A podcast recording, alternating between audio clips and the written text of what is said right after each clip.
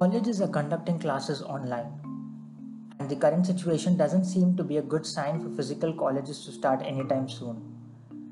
Many have started questioning the colleges to charge less fees as they're not utilizing the resources of a physical college, which is a fair point. I have been thinking about this lately. In the short term, I don't think any college would reduce fees, but if this continues for another six months or so, faculty and the students are comfortable with the online classes, then surely those courses will move online that don't require a physical presence and infrastructure to learn and then eventually colleges will have to reduce fees. It cannot be free for sure because teachers need to be paid a salary.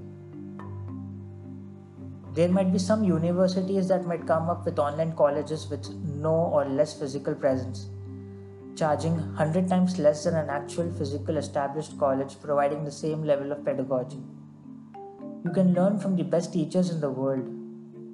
Your peers may be from different countries, your learning goes 10x, all at the comfort of your home. There will be absolutely no geographical limitations. We should never forget the golden rule of this millennials and Gen Z generation that is convenience. These two generations crave for convenience. There's another scenario that I can think of.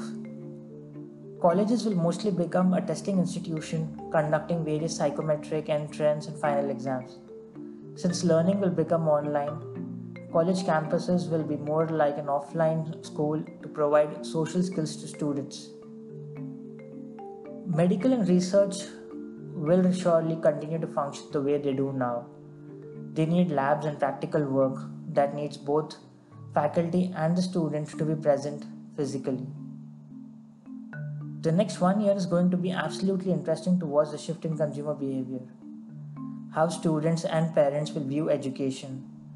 Will parents be willing to send their kids abroad for higher education?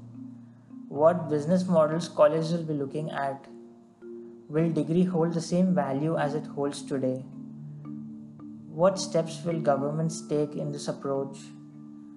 Will learn a skill as you go work? Many questions to be answered. As and when I have answers to these questions, I will let you know. The search goes on. Until next time.